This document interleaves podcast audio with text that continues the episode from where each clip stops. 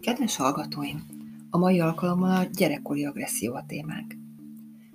Gyakran hallani, hogy egyre több az agresszív megnyilvánulás az iskolákban, amire mindenki szeretne gyorsan, hatásos megoldást találni.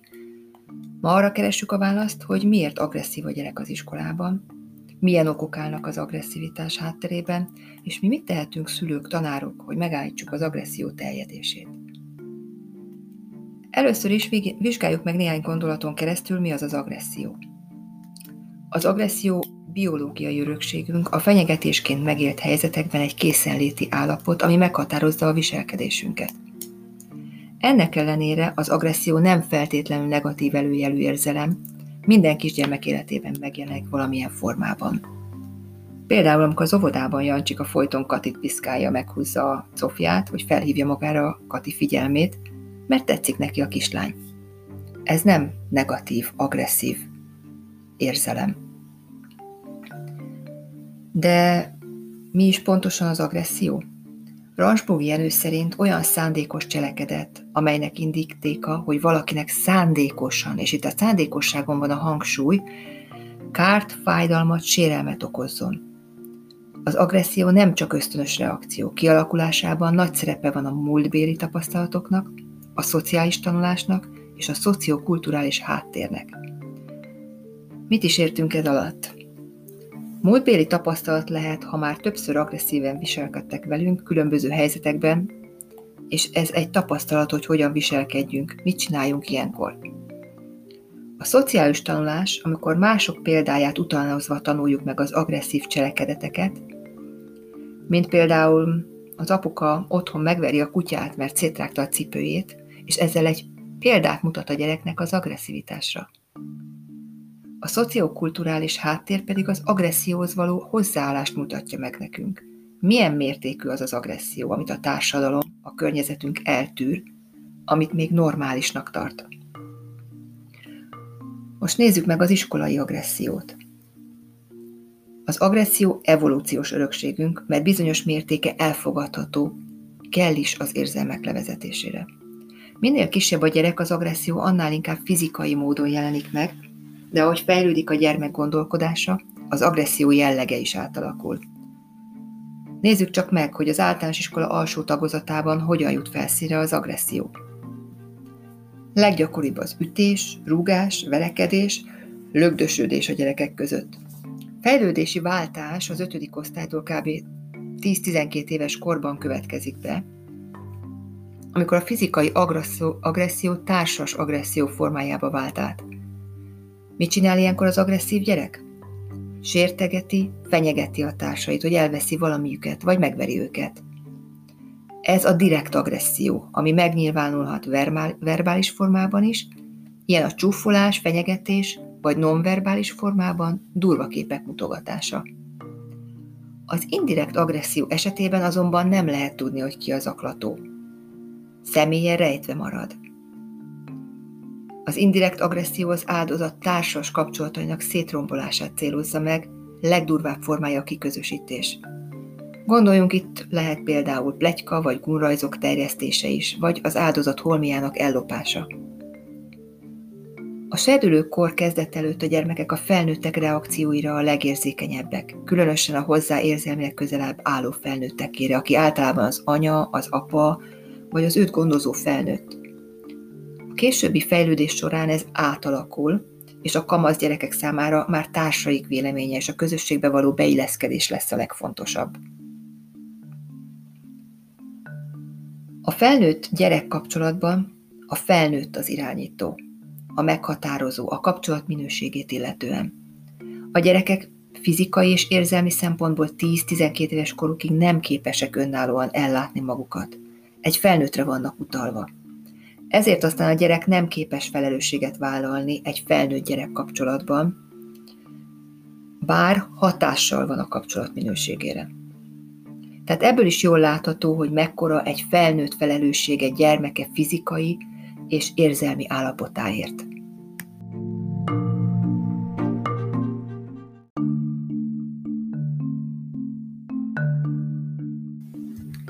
Életünk folyamán arra törekszünk, hogy másokhoz kapcsolódhassunk, hogy szeressenek bennünket, hogy fontosak legyünk mások életében.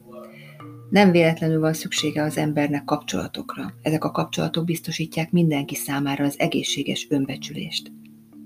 Ideális esetben a gyermekek egy szerető családban nevelkednek, ahol elfogadják őket olyannak, amilyenek. A gyermekek szeretik szüleiket, fontosak szeretnének lenni az életükben, még akkor is, ha nem szüleik elképzeléseit követik, hanem saját céljaikat próbálják megvalósítani. A szeretet azonban sokféleképpen értelmezhető. Minden családban más a szeretet felfogás. Ha a szeretet érzésünk sérül, ha úgy érezzük, hogy nem figyelnek ránk, nem vagyunk fontosak a másiknak, számunk fontos ember számára, akkor agresszív érzéseink aktiválódnak. Így van ez a gyermekeknél is. Ők is szeretnék boldognak látni a szüleiket, ezért ha problémák adódnak a családban, a gyermek még arra is képes, hogy a saját személyiségét torzítsa el, csak hogy boldognak lássa a szüleit. A gyerekeket sérülékenyé teszi a felnőttekkel szemben az irántuk érzett szeretet és bizalom. Azokban a családokban, ahol sok a konfliktus, gyakoriak a veszekedések, vagy italozik az egyik szülő, esetleg a bántalmazás a gyerekeket is érinti, a gyerekek nehezen nyílnak meg, őrzik a családi titkot. Ezekben a családokban sokszor nem szabad kifejezésre juttatni az érzelmeket.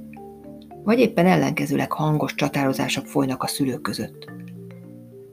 A gyermekek esetében mély nyomot hagy ez az agresszív megnyilvánulások, ezek a gyerekek többnyire elfogyják az érzelmeiket, visszahúzódóvá válnak, vagy főleg az elsőszülött gyermek esetében átveszik a családi stílust.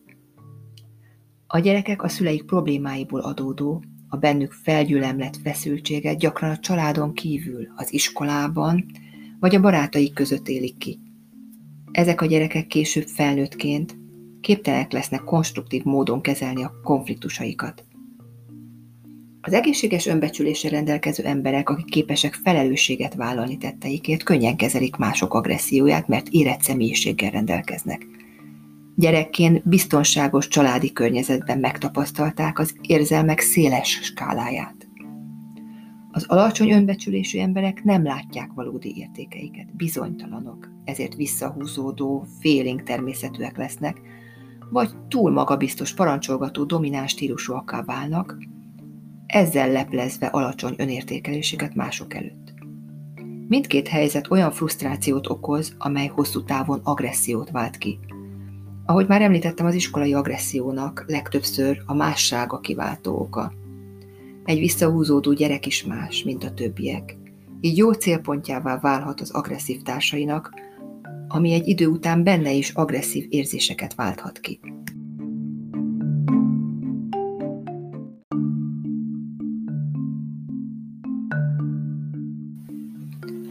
Ha megbántanak bennünket, inkább szomorúaknak kellene lennünk, és nem agresszívnak. Akkor miért leszünk agresszívak? Mert úgy érezzük, meg kell védenünk az önbecsülésünket. Mert nem szeretnénk, ha mások sérülékenynek látnának, gyengének látnának bennünket. Senki sem mondja azt a másiknak, hogy most értéktelenek érzem magam, mert úgy érzem, nem jelentek számodra semmit. Ehelyett inkább dühösek, bántók leszünk, hogy az önértékelésünket valahogy helyreállítsuk. De ez a másik hibáztatása, ami nem viszi előre a kapcsolatot. Egyértelmű, hogy azokban a családokban, ahol a szülők kapcsolata válságba került, vagy felborult a családi élet, a gyerekeknek bűntudatuk lesz. Úgy érzik, ők a felelősek a szülők problémái miatt. Ez főleg akkor alakul ki, ha a szülők konfliktusai állandósulnak, folyton veszekednek, vagy ha az egyik szülő italozni kezd, vagy ha a gyereket bántalmazzák, vagy ha a szülők elválnak, vagy ha az egyik szülő házasságon kívüli viszonyt folytat, vagy ha a gyerekeket folyton kritizálják, nem ismerik el, vagy ha az egyik szülőnek pszichés problémái vannak.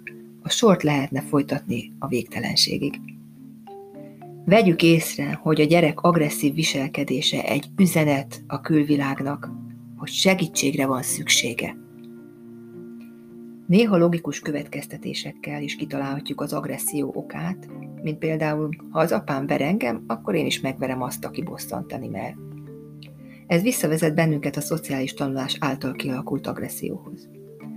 De általában az agresszió kialakulása sokkal összetettebb képletet mutat.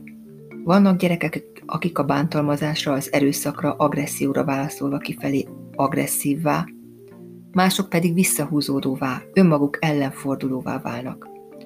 A társadalom nyíltan agresszív gyerekeket elítéli, megbünteti, míg az önmaguk ellenfordulókat védelmezi, empátiával fordul feléjük.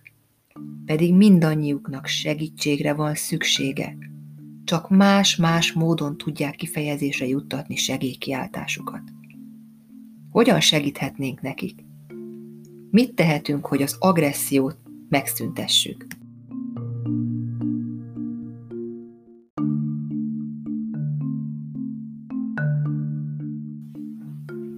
Az agresszív viselkedés egy segélykérés. Ilyenkor az a dolgunk, hogy olyan bizalommal teli légkört, elfogadó kapcsolatot alakítsunk ki a gyermekkel, hogy meg tudjon nyílni, tudjon beszélni a problémáiról, amit általában csak egy nagyobb gyerek tud megtenni. Tanárként, nevelőként érdemes rendszerszemléletben figyelni a problémát, ami azt jelenti, hogy a szülőkkel, a családdal való beszélgetés is fontos lenne ahhoz, hogy kiderítsük, miért nem érzi magát jól a gyerek. A gyerek agresszivitása általában egy tünet, a családi konfliktusok tünete. Szülőként gondoljuk végig, milyen családi problémákkal kellett megküzdenünk az elmúlt fél évben. Hogyan érezzük magunkat? Volt-e a házasságon kívüli viszonyunk, vagy anyagi nehézségünk, vagy párkapcsolati problémák? Tudjuk meg, hogyan érzi magát a gyerek az iskolában, óvodában, vannak-e barátai, és hogy kiegyensúlyozottak-e? Ne a gyerektől próbáljuk megtudni, mi a baja, mert nagy valószínűséggel nem fogja tudni megfogalmazni az érzelmeket, amik benne dúlnak.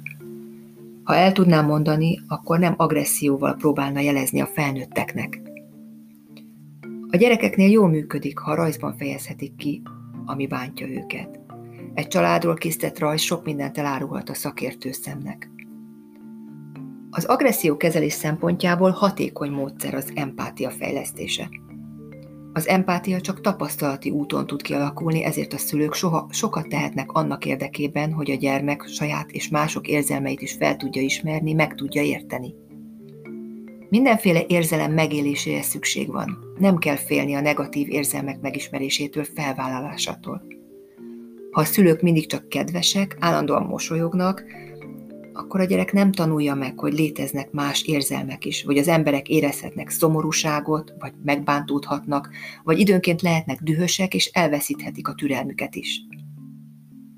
Az empátia fejlesztésére Mary Gordon kanadai tanárnő kitalált egy projektet, ami arról szólt, hogy egy hátrányos helyzetű gyerekek havonta néhány órát egy kisgyerekkel töltsenek el, hogy benyomásaik, élményeik segítsége által fejlődjön bennük az empátia, és csökkenjen az agresszivitásuk.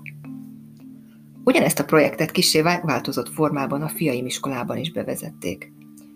Jonatán egy nap egy játékbabával jött haza, ami éppen olyan volt, mint egy csecsemő, és egy héten keresztül a fiamnak kellett a babát ellátni. Ha baba sírt, ki kellett találnia, mi lehet a baja, pelenkát kellett cserélni, vagy megetetni, vagy éppen ringatni, akár az éjszaka közepén is. Szerintem ez egy nagyon nagyszerű ötlet volt a fiúk, fiatalok empátia fejlesztésére. Végül azt gondolom, hogy az agresszív viselkedést másképpen kellene megközelíteni, mint ahogy általában szokás. Nem büntetéssel, megalázással kellene fellépni ellene. Inkább nagyobb empátiával, odafigyeléssel mind a szülők, mind a pedagógusok részéről. Így megnő az esély arra, hogy az agressziókezelés jobban működjön az iskolákban és otthon is.